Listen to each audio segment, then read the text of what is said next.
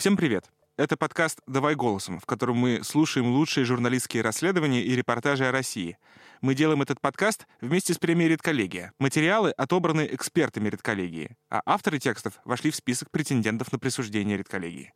Меня зовут Семен Шишенин. Я заместитель главного редактора студии подкастов «Либо-либо». А я Настя Лотарева, главный редактор портала «Такие дела». И сегодня мы с вами будем слушать текст, который называется «За всех». Портрет Ксении Собчак, звезды политического театра. Он вышел на сайте «Проект», и написал его Ольга Чуракова и Михаил Рубин. С одним из авторов мы свяжемся и обсудим его. Но пока я должен сказать, первое, что произошло в моей жизни после того, как я прочитал этот текст, она стала немножко хуже. Я узнал о том, что фигура Ксении Собчак связывает с собой через одно рукопожатие огромное количество людей, которых я раньше считал не связанными друг с другом через это рукопожатие. Ну, например, там Иван Голунова и Владимира Владимировича Путина. Я президент России Владимира Владимировича Путина. Мне, меня учили, что нужно всегда уточнять, кто такой человек, который упоминает. Другая вещь, которую я испытал после этого, после э, прочтения этого текста, это вот тот комплекс эмоций, которые называются смешанными чувствами, потому что нет названия для этого коктейля, который всегда испытываешь, как только начинаешь задумываться э, о карьере человека, который прожил всю современную Россию от начала и до конца, как проходят, типа, сложные игры.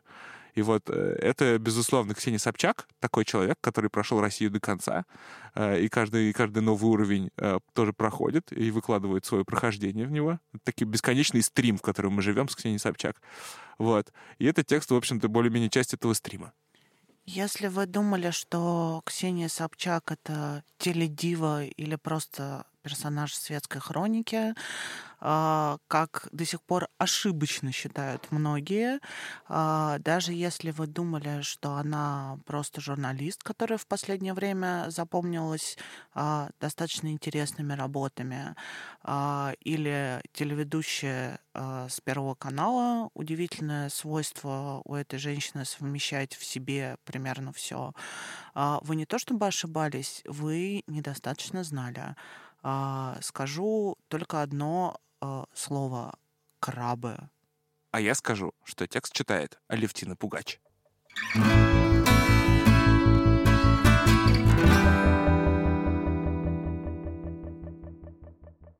Ксения Собчак не только успешный блогер и теледива.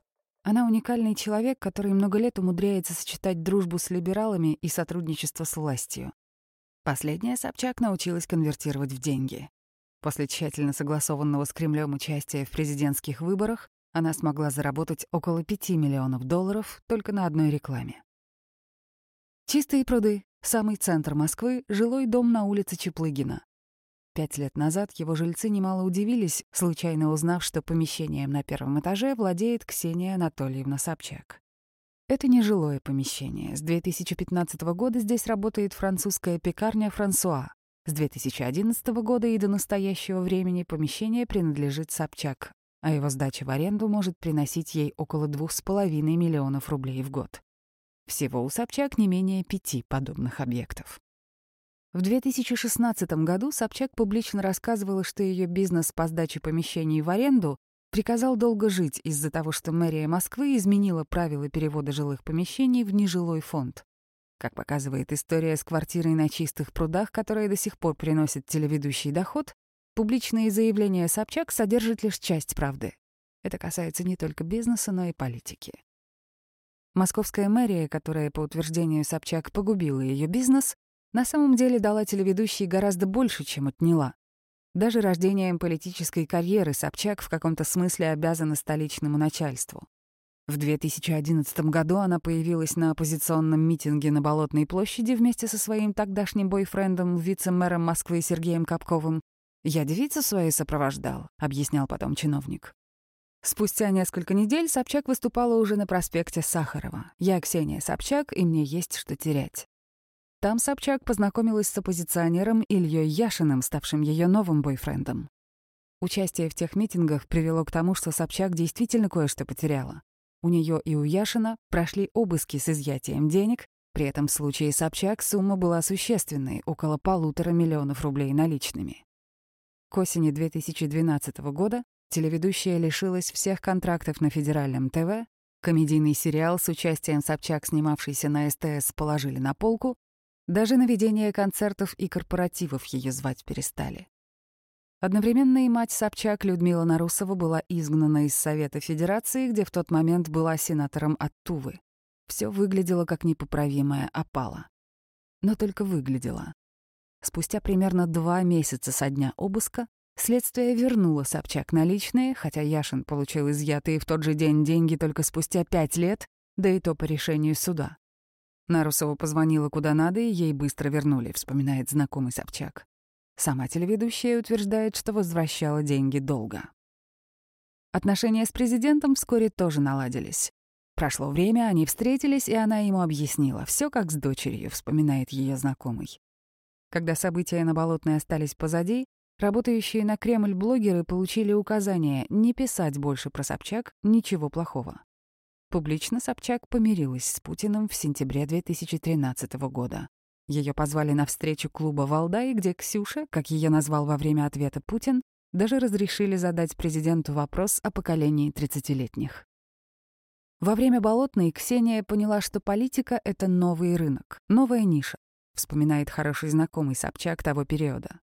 С тех пор ее консультации с Кремлем по политическим вопросам стали регулярными.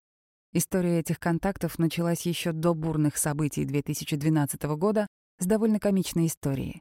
Перед выборами Госдумы активисты прокремлевского движения «Наши» неожиданно получили от своего лидера Василия Якеменко указание ехать к зданию администрации президента на Старой площади и встать с фотоаппаратом у подъезда три Б. Там должна была появиться Собчак, которая незадолго до того внезапно попросилась навстречу к Владиславу Суркову, который не только работал замглавы а пэ, но и негласно курировал нашистов. Кремлевский чиновник переживал, что визит Собчак может оказаться провокацией, и решил запечатлеть звезду своего подъезда, чтобы на всякий случай иметь на нее компромат. Нашисты действительно сделали фотографию, но через полчаса получили новый звонок от Якименко. Фотографию нужно удалить. Позже выяснилось, что Собчак обсуждала с Сурковым, не стоит ли ей пойти в Госдуму. Выдвижение в итоге не состоялось, но в самом намерении пойти в политику не было ничего удивительного. Еще в две тысячи шестом году Собчак дебютировала как лидер, создав молодежное движение «Все свободны». После этого в Кремле даже предложили сделать Собчак главой молодой гвардии «Единой России». С тех пор кремлевские кураторы выборов, а их после Суркова было еще двое, Вячеслав Володин и Сергей Кириенко, стали частыми собеседниками Собчак. В интервью главреду Вандерзайн Юлии Таратуте в июне две тысячи восемнадцатого года Собчак опровергала причастность Кремля к своему выдвижению в президенты, друга Путина Юрия Ковальчука и своей матери, также знакомой с президентом уже не менее тридцати лет. «Я вообще никогда в глаза не видела Юрия Ковальчука, я реально с ним не знакома. Я же открыла имена спонсоров. Это не подставные люди, не бабушка, вписанная в квартиру. А про маму скажу так. Она способна внести достаточную долю хаоса в любые переговоры. И моя принципиальная позиция состоит в том, что с мамой, хотя я ее люблю, она мой родной человек, я не делаю никаких дел. Для меня это абсолютно неприемлемо не потому, что она плохая, а потому, что у нее такой характер», — говорила Собчак. Слова Собчак о предыстории своего выдвижения в президенты в две тысячи восемнадцатом году не вся правда. Несколько чиновников администрации президента и бывшие сотрудники предвыборного штаба Собчак утверждают, та кампания была тщательно согласована с Кремлем, а идея выдвижения исходила от Ковальчука. «Все было как с бизнесменом Михаилом Прохоровым», рассказывает бывший высокопоставленный чиновник, имея в виду участие главы ОНЭКСИМ в президентских выборах две тысячи двенадцатого года. «Ковальчук встречался с ним, и они обсуждали, что нужна замена Навальному», — вспоминает собеседник. «В случае с Собчак было то же самое. Нужно было заполнить либеральный лагерь». Сотрудник ее штаба подтверждает, что в частных разговорах Собчак упоминала Ковальчука в контексте своего выдвижения. Когда в а пэ начали работать над кампанией две тысячи восемнадцатого года, кремлевских социологов попросили измерить рейтинги Собчак, Дмитрия Гудкова, Антона Красовского, Елены Летучей и Олега Денькова. Летучую не выбрали, потому что электорат пересекался с путинским, у Гудкова были слишком хорошие рейтинги, а у Собчак очень высокая известность и при этом огромный антирейтинг. В Кремле поняли, что она идеально подходит. Так появилась кампания против всех. Перед началом кампании, летом две тысячи семнадцатого года, Собчак, как утверждает собеседник, близкий к Кремлю, несколько раз встречалась с Путиным. Сама телеведущая говорит, что встреча была одна во время съемок фильма «Дело Собчака», для которого она брала у президента интервью. «Мне казалось правильным это сделать ввиду нашего знакомства и того, что я привыкла говорить прямо людям, если я собираюсь идти как бы против человека. Такой разговор у меня с ним был», — говорит Собчак. Разговор был нужен, чтобы президент санкционировал финансовые компании Собчак и согласовал с ней понятийные вопросы, о чем она может говорить в своей агитации, о чем нет. Летом же две тысячи семнадцатого года у Собчак начались регулярные контакты с Кириенко. Он, в частности, согласовывал тезисы ее предвыборной программы. Участник кампании Собчак приводит такой пример. Именно после консультации с Кириенко в программе Собчак появился пункт о ликвидации Министерства культуры и исчез тезис об упразднении эр пэ цэ, который телеведущие предложили политтехнологи ее штаба. Некоторые технологи, работавшие на Собчак, признаются, что их даже приглашала администрация президента. «Попросили в Кремле помочь Собчак и потусить. Работа есть работа», — говорит один из них. Другой политический эксперт вспоминает, что уже во время кампании написал о Собчак негативную колонку, после чего ему позвонили из а пэ и попросили больше так не делать. Сама Собчак знакомство и контакты с Кириенко и Ковальчуком отрицает, как и контакты ее штаба с Кремлем. Собеседник, работавший в тот момент на Кремль, рассказывает, что администрация президента предположительно помогла штабу телеведущей собрать необходимые для выдвижения сто тысяч подписей. «Им собрали примерно тридцать-сорок процентов от того, что они сдали», — говорит один из технологов. Но после сбора появилась проблема по передаче подписей в штаб, потому что нельзя было дать понять людям в штабе, что подписи были из Кремля. Поэтому отправляли с подписями людей под прикрытием в костюмах энергетиков. В некоторых городах приходили люди из региональных администраций и говорили: «Мы должны вам подписи собрать, мы вам их принесем». В других же, наоборот, оказывали жесткое противодействие, вспоминает один из технологов, работавших на Собчак в регионах. Однажды во время совещания Собчак начала говорить как будто чужими словами. Было ощущение, что в наушник ей говорит медиа-менеджер Демьян Кудрявцев, вспоминает собеседник, работавший в то время на Собчак. Кудрявцев, чья семья владела тогда газетой «Ведомости», поначалу отрицал участие в кампании Собчак. Однако трое сотрудников штаба говорят, что Кудрявцев определенно был одним из его руководителей. Кудрявцев часто находился в штабе и присутствовал на важных встречах. Во время переговоров он мог срываться на нанятых политтехнологов. «Вы не понимаете, какого высокого уровня задача». За выплату зарплаты сотрудникам отвечала Татьяна Халевина, которую несколько человек из штаба назвали помощницей и бухгалтером Кудрявцева. Прежде Халевина действительно работала на семью Кудрявцева в компании «Ясно Паблишинг». «Татьяна работала не на меня, а на штаб. Что за ерунда?» — утверждает Кудрявцев. По его словам, он лишь консультировал Собчак в те моменты, когда находился в России.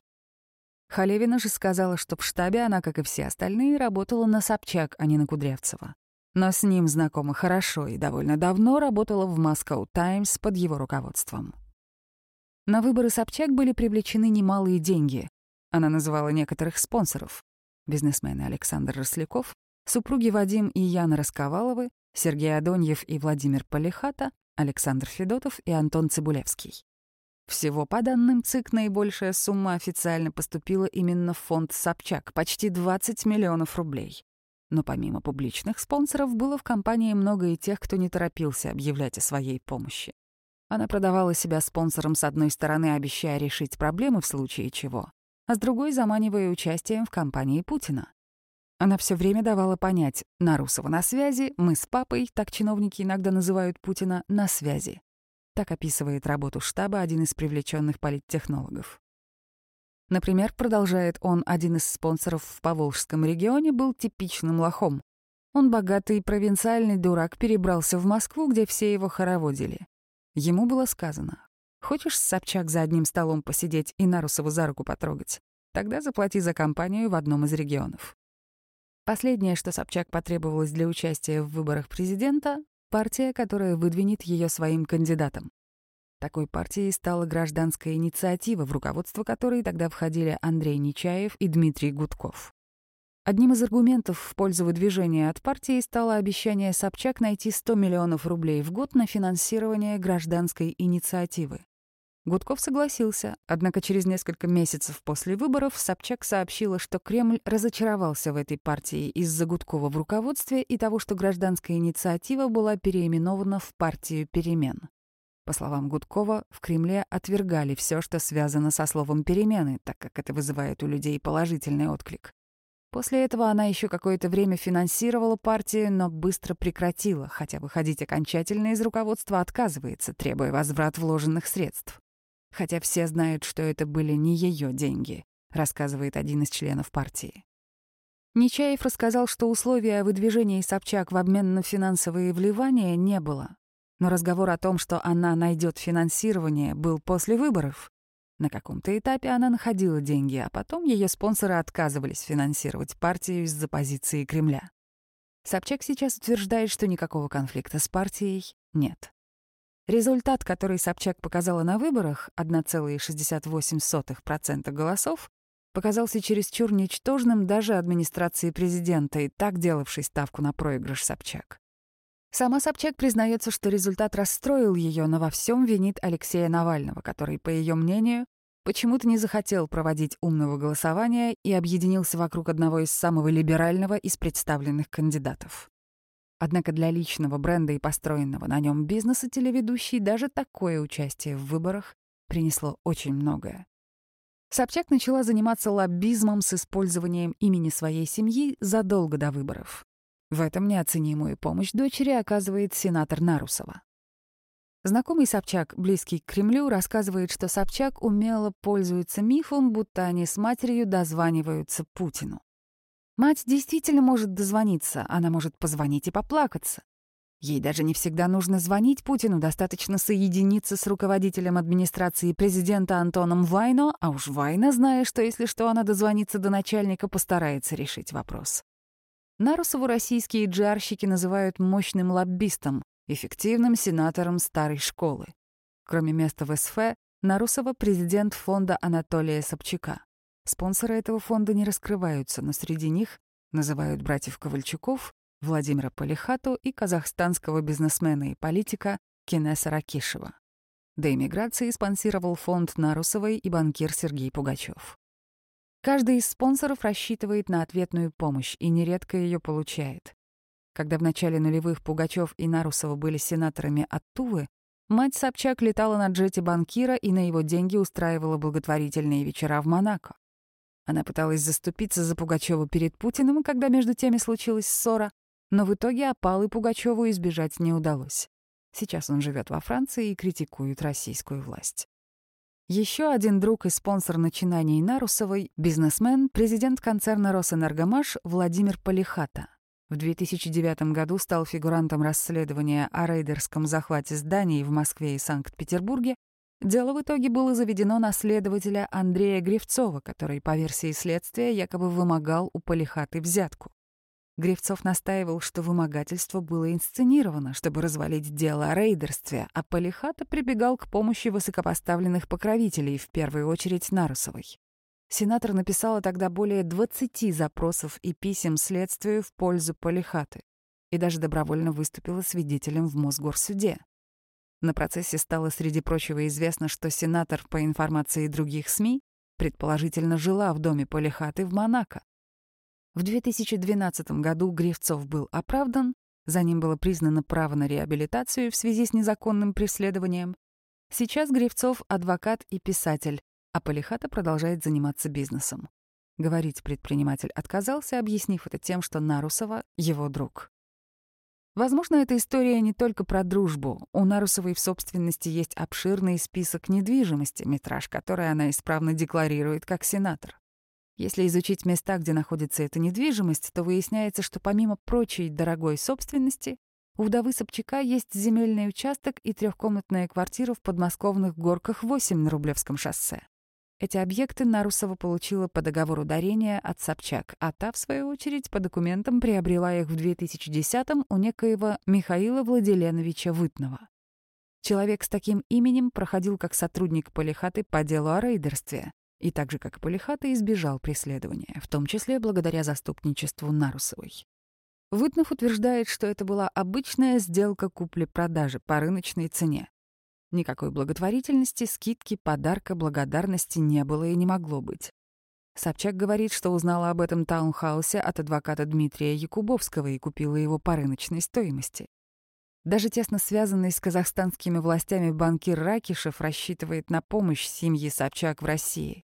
Когда имя казахстанского бизнесмена всплыло в истории со стрельбой в московском ресторане «Элементс» и расследование об этом готовилось телеканалом «Дождь», Нарусова связывалась с собственником этого СМИ с просьбой не публиковать плохую информацию о Ракишеве. Дочь Нарусовой идет тем же путем. В две тысячи девятнадцатом году она пришла в суд в качестве свидетеля защиты владельца компании Optima Development, табачного короля Альберта Худаяна, обвиняемого по делу о мошенничестве. Как рассказали собеседники, близкие к бизнесмену, ее об этом попросил сам Худаян, вступивший в конфликт с другим авторитетным бизнесменом Сергеем Говядиным. Весной две тысячи двадцатого года Собчак стала участником другого бизнес-спора. В это время разгорался конфликт между русской рыбопромышленной компанией эр эр пэ эм, крупнейшим акционером, который является зять Геннадия Тимченко Глеб Франк, и прочими игроками рыбопромыслового бизнеса. эр эр пэ эм пытается добиться передела квот на вылов рыбы и морепродуктов, которые годы тому назад достались региональным компаниям. Ровно в это время Собчак оформляет документы на покупку доли в двух промысловых компаниях, которыми владеет дальневосточный крабовый король Олег Кан. Появление Собчак в этом бизнесе совпало с тем, что у Кана случились проблемы. Бизнесмен был обвинен в убийстве, контрабанде и заочно арестован, хотя и успел уехать из России. Сам Кан утверждал, что причиной атаки стало желание Франка подмять его бизнес под себя. О вхождении Собчак в спорный бизнес стало известно, в общем-то, случайным, но очень красноречивым образом. Из обращения сенатора Нарусовой в Верховный суд. Мать начинающей крабовой бизнес-леди, пользуясь правом члена эс эф, требовала разобраться в причинах ареста имущества компаний Кана. Этот арест был наложен как раз в момент сделки с Собчак, в силу чего дочь Нарусовой не могла вступить во владение.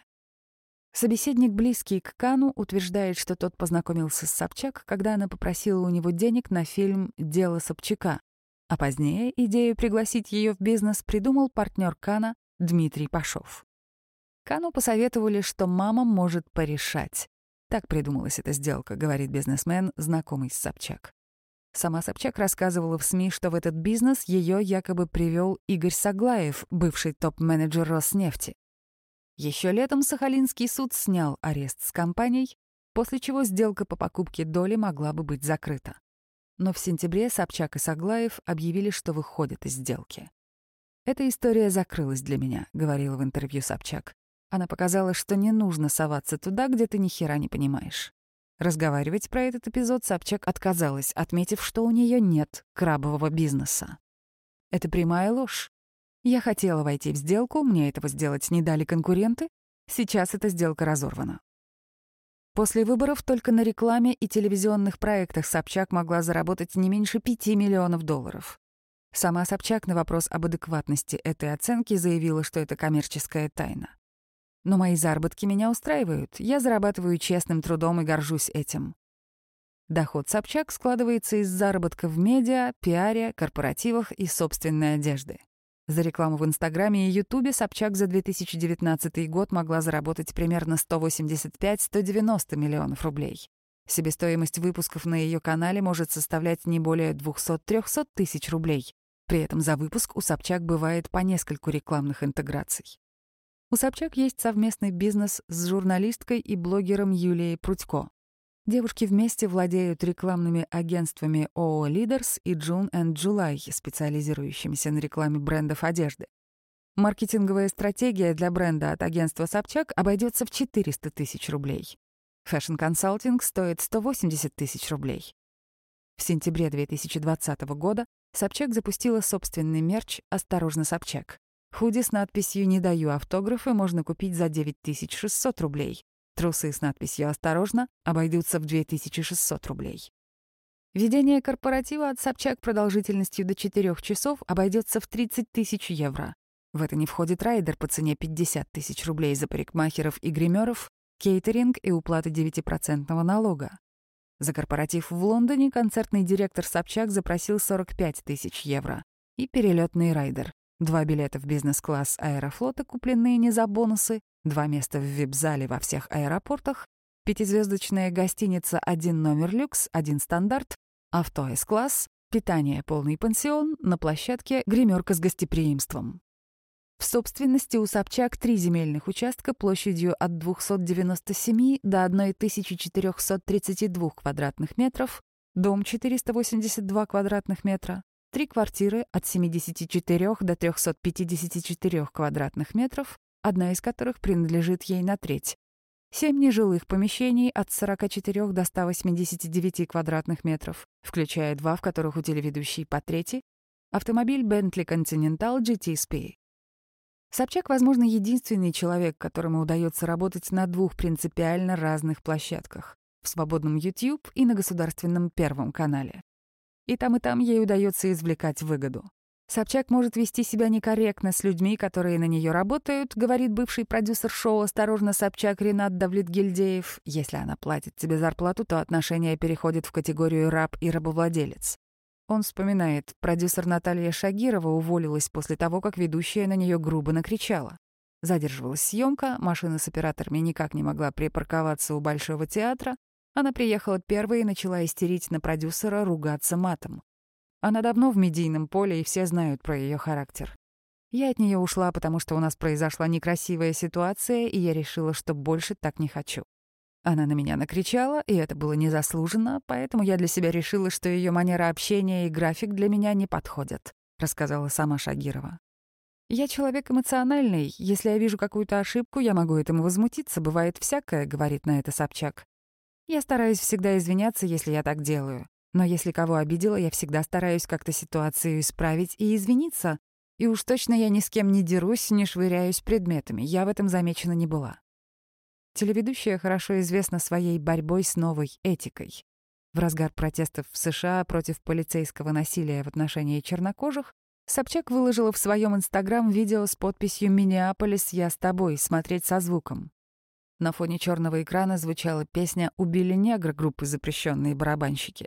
После этого она потеряла рекламный контракт с Audi, пошутила об изнасиловании певца Стаса Костюшкина в своем YouTube-шоу и вслед за этим вступила в конфликт с главредом Вандерзайн Юлией Таратутой, написавшей колонку о неэтичности ее юмора.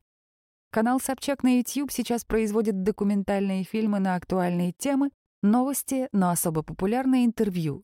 Ее выпуски со знаменитостями постоянно в трендах сервиса, их смотрят до трех миллионов человек. Над фильмами работают опытные профессионалы. Бывшие журналисты «Дождя» Сергей Ерженков и Олег Ясаков. Скетчи иногда пишет один из самых дорогих комиков страны Александр Гудков. Впрочем, несмотря на такой коллектив, как минимум один выпуск «Осторожно, Собчак» выглядел весьма странно. В сентябре телезвезда взяла интервью у Алексея Нечаева, лидера партии «Новые люди», которую сейчас активно раскручивает администрация президента. По совпадению, в тот же день прокремлевские телеграм-каналы активно пиарили Нечаева и его партию, а собеседники в партии признавались, что на ее раскрутку тратятся очень большие деньги. Собчак заявила, что у нее нет и не может быть платных интервью.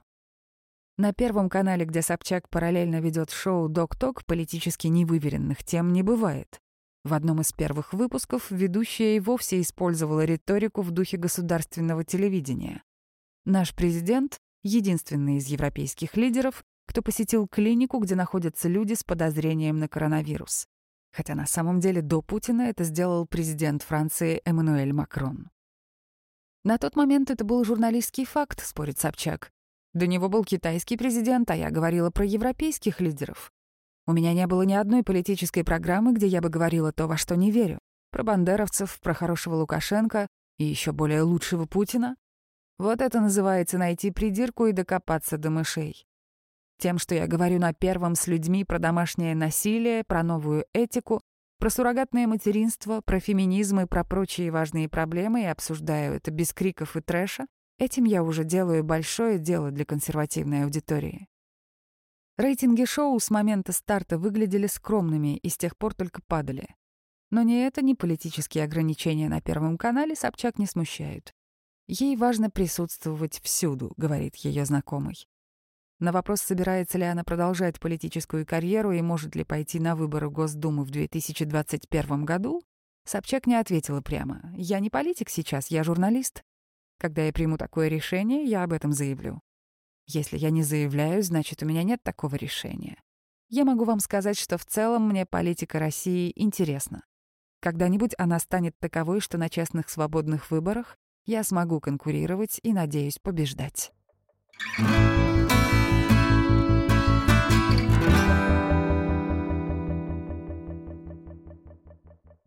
Итак, мы послушали текст, который вышел на сайте «Проект». Называется он «За всех. Портрет Ксении Собчак, звезды политического театра». Мы скоро свяжемся с одним из его авторов, Ольгой Чураковой. А пока я хотел тебя, Настя, спросить, что ты думаешь про этот текст с точки зрения редактуры? Первым делом скажу, что этот текст не понравился героине этого расследования, что, с моей точки зрения, как редактора, свидетельствует о большом успехе этого текста. Тексты расследования и профайла никогда не должны нравиться героям.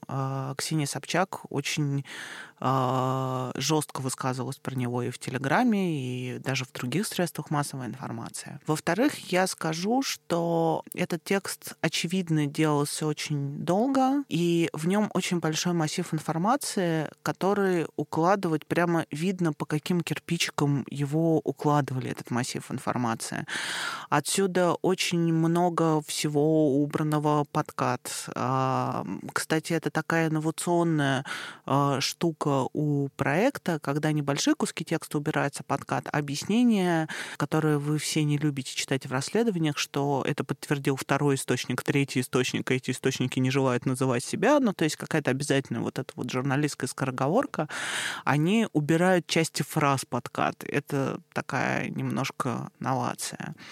А мне не хватило немного э, Ксении Собчак как человека. Века. Мне всегда интересно не только, как устроена жизнь и деятельность людей, а как устроен сам человек. Мне кажется, что Собчак, как такая золотая рыбка, ускользает э, в этом тексте э, в интересные, но не всегда имеющие отношение к ее личности вопроса, хотя тема с крабами почитается мной классной. Она действительно здорово расследована. У меня с другой стороны. Мне кажется, что как раз в случае текста про Собчак закон о том, что герою не понравился текст, значит, все отлично, не работает, мне кажется. Во-первых, потому что основная модель бизнеса Собчак — это хейтбейт. То, что называется. Это, грубо говоря, работа на том, что людям э, удобно, люди любят что-нибудь поненавидеть.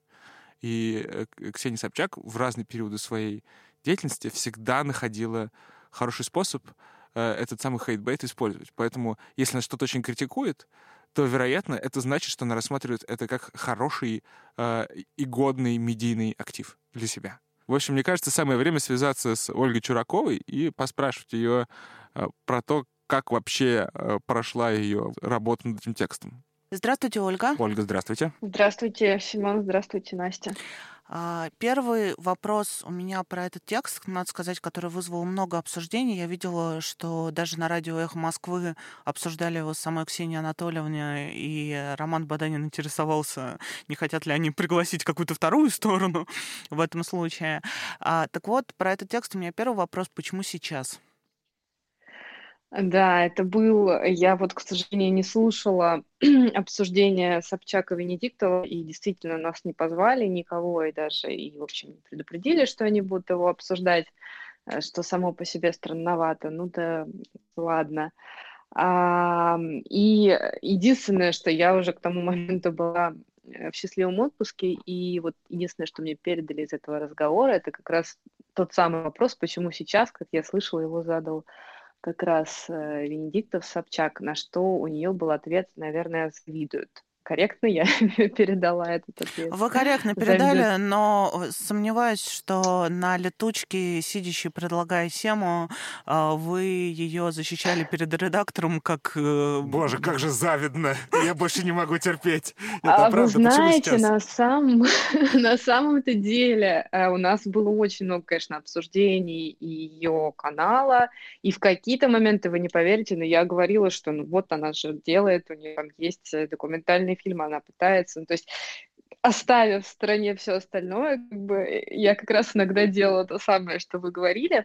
Но почему сейчас... Эм, э, Вы знаете, все началось на самом деле с того, что весной появилась новость о ее вхождении в крабовый бизнес, о том, что она хочет вступить в сделку.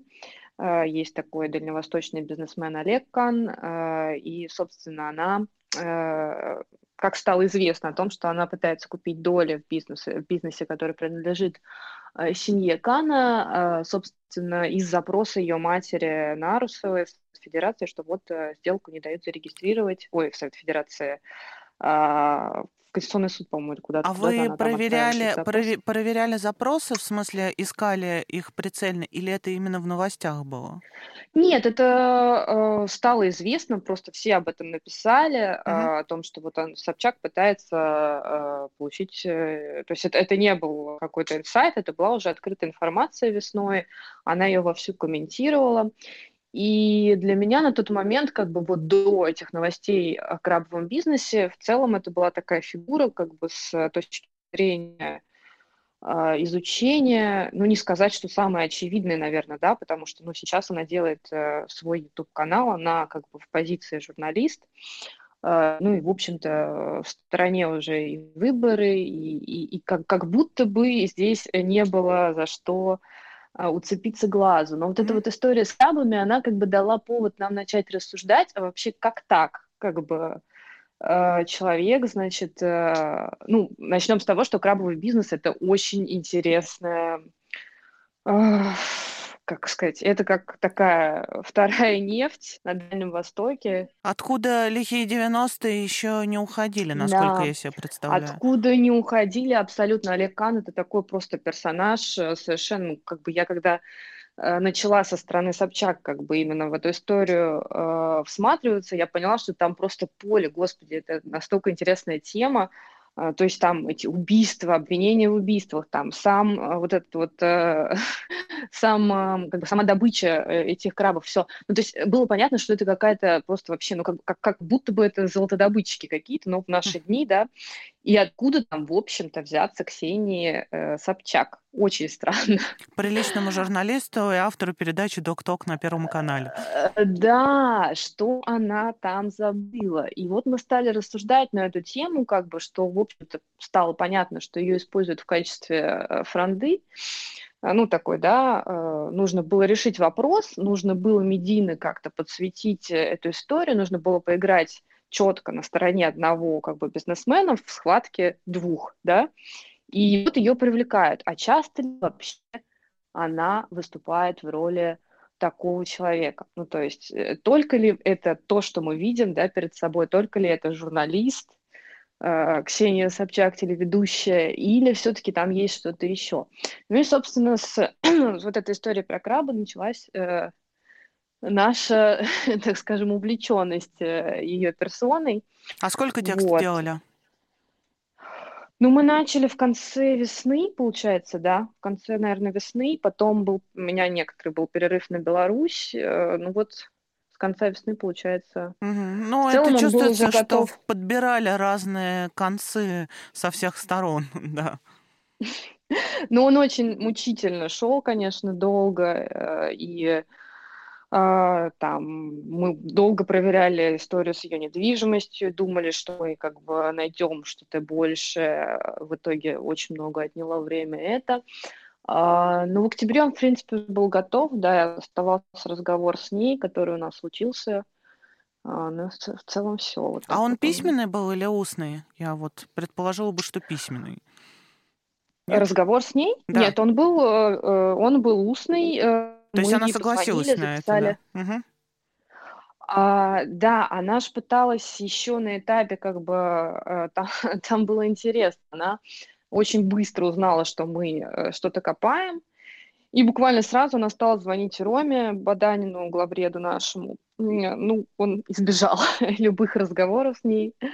Uh, ну, то есть у нее были попытки как-то пресечь, она там вовсю иронизировала среди общих знакомых, что проект там что-то роет, вот, uh, и бывший она начальник, отказалась... Единственно... как было написано, да? Да, бывший начальник, как бы, как так. Что я хотела сказать? Она отказалась? Она отказалась. Мы э, вообще снимали еще к этому тексту видео, и мы изначально предлагали ей сняться на видео, э, в котором, я думаю, она нас, как профессиональный телевизионщик, бы, скорее всего, бы ушатала. Э, но хотя бы это было как-то бы живо и возможно. Но, в общем, естественно, она, она отказалась, потому что, в общем-то, ее фамилия – это бренд, как очевидно из этого расследования, довольно дорогой. И, не ну, хотела размениваться. Она... Да, не хотела размениваться, но устно поговорила, и мы, в общем, это все записали, все ее комментарии были согласованы, э, ну, то есть про то, что она там где-то что-то там было обрезано, еще что-то, все просто абсолютно, я не знаю, не соответствует действительности, все было включено. Ну, то есть она, в принципе, знала всю канву, ну, то есть э, у нее просто в публичном пространстве такая позиция удивленной героини, но это не соответствует действительности тоже. Для меня как бы фигура Собчак — это человек, который профессионально работает с собой. Да? То есть она вот... Собчак производит Собчак. И это как бы товар, который периодически меняет как бы свой бренд. То он это какой-то телевизионный бренд, то это, значит, оппозиционный деятель, то это журналист, то это какая-то решала, очевидно, такая мигрирующая между различными деловыми сферами и политикой. Вот как вам кажется, если смотреть на этот текст, который очень вообще похож, строго говоря, не на расследование даже, а на профайл, такой немножечко подвымирающий текст. Он и назван портретом. В вашей версии этого портрета какой персонаж получается? Потому что у меня есть некоторые теории, что настоящий Собчак не существует, что существует некоторое бесконечное количество, есть такой лабиринт отражений, в котором мы все невольно путешествуем, даже если очень не хотим. Вот как вам кажется, с каким столкнулись вы? Хороший вопрос. Ну, я как бы начинала этот текст абсолютно... как сказать, вот коллеги, с которыми мы работали над ним, они были достаточно однозначного мнения, более или менее придерживались. Ну, то есть, когда мы начинали над ним работать, они говорили, я думаю, что она вот примерно то, что вы обозначили, она вот всем как бы и, и, и все, и вообще, и... и врет, и т.д., и т.п. А у меня такого мнения на самом-то деле не было. Ну, то есть был очень яркий эпизод, конечно, с выборами, а потом как-то это все стало забываться. Знаете, что в той истории, мне кажется, мы стали забывать. Но, в общем, мне было как-то абсолютно она индифферентна. Ну, то есть у меня не было какой-то вот такой позиции, что я ее ненавижу, она меня раздражает, или там наоборот, она мне нравится.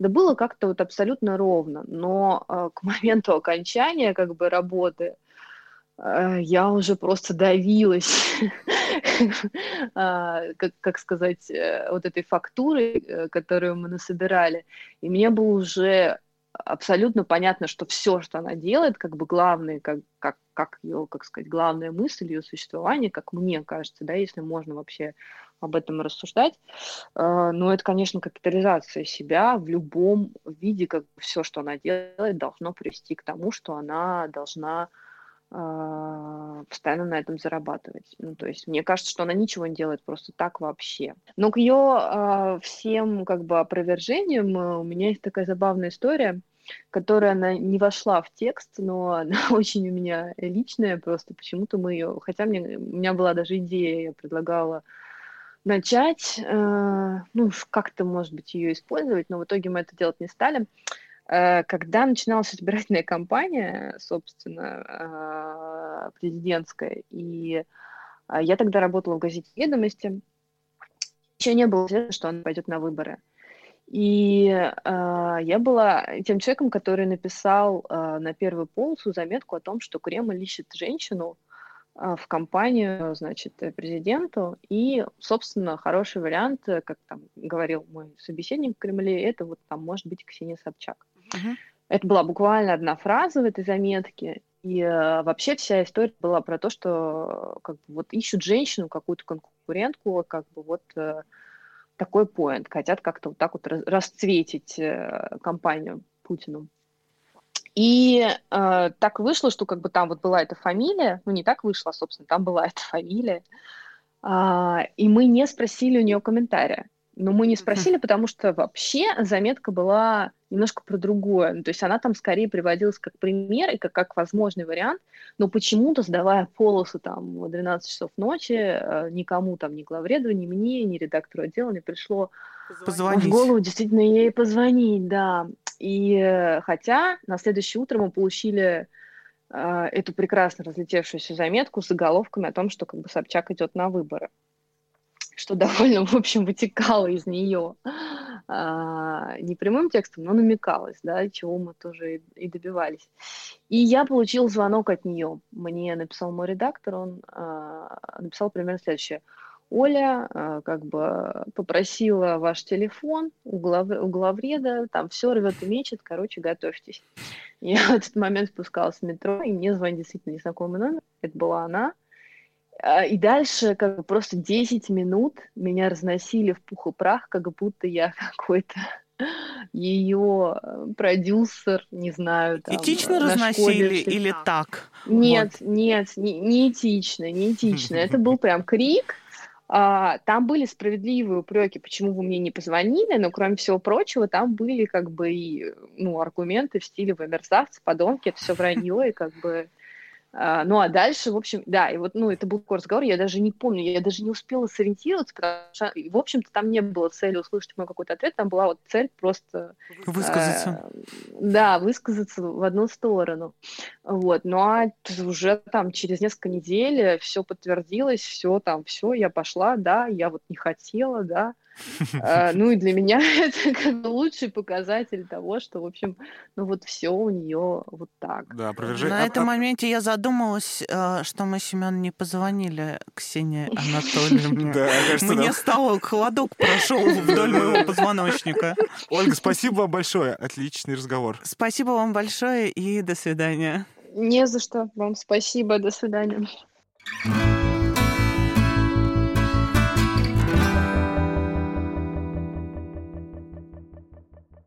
Хочу признаться тебе, Семен, что, будучи недавно в командировке в городе Магадан, в двенадцать часов ночи в советской такой гостинице с плотными шторами, я зашла на YouTube, и мне рекомендация первое, что вы, выдала, это интервью, первое интервью Наташи Королёвой и Тарзана Ксении Собчак. Хочу признаться тебе в том, что я его посмотрела. Это фантастическая история а, с Собчак, а, что она а, не просто как царь Мидас прикасается ко всему, и оно превращается в золото, но это вот ровно, когда ты сидишь, смотришь и думаешь, господи, почему я здесь? Почему Наташа Королёва? Почему Тарзан? Но а, именно... ее какая-то способность невероятно лавировать между Первым каналом и программой «Пусть говорят» условной и э, какими-то там расследованиями, как про Среднеуральский монастырь э, или что-то еще такое, оно действительно завораживает. Э, оказалось под э, ее чарами. Я должен сказать, что я, наверное, не могу назвать себя человеком, который находится под чарами Ксении Собчак, но, с другой стороны, меня всегда страшно интересовало на ее примере, помимо того, что она действительно феноменально ориентируется в любом, кажется, деловом окружении, она может... У меня, по крайней мере, такое впечатление, что, типа, вот есть страты, да, в бизнесе, в мире, вот есть медиа, вот есть журналистика, пусть говорят, Кремль там, я не знаю, вот есть там, админочка. Не знаю... Да, админочка. Вот есть твои личные отношения с какими-то конкретными людьми, есть понимание того, как работают опровержения, как они не работают, да, вот все эти вещи. Такое впечатление, что, что для нее всех этих границ вообще не существует. Это довольно феноменально. Для, для меня есть два таких человека. Есть Ксения Собчак и Кристина Потупчик. Вот. Люди, которых, типа, вот тысячу раз ловили, не ловили, видели, там она, в общем-то, не прячется, как правило, на том, что они делают вещи, ну, как будто бы считающиеся несовместимые с дальнейшей карьерой в этой области. Но нет. Но нет. И мы продолжаем ее смотреть. Ну, вы... Я не смотрю. Я просто заинтересована. Да. Ну, не знаю, Семен, посмотри. Это довольно интересное интервью. Нет, я не буду. Ну, мне неинтересно. Не уговаривай себя. Я ничего не могу поделать. Мне просто неинтересно. Мне в этом феномен. Феномен в том, что действительно вот это такая удивительная форма свободы, которая существует у нас в России, которая, наверное, мало где сохранилась. Возможность нарушать вообще абсолютно все правила, все, все табу, все... Э, я сейчас себя продаю уже просто, можно сказать, как, я не знаю, какого-то бунтаря.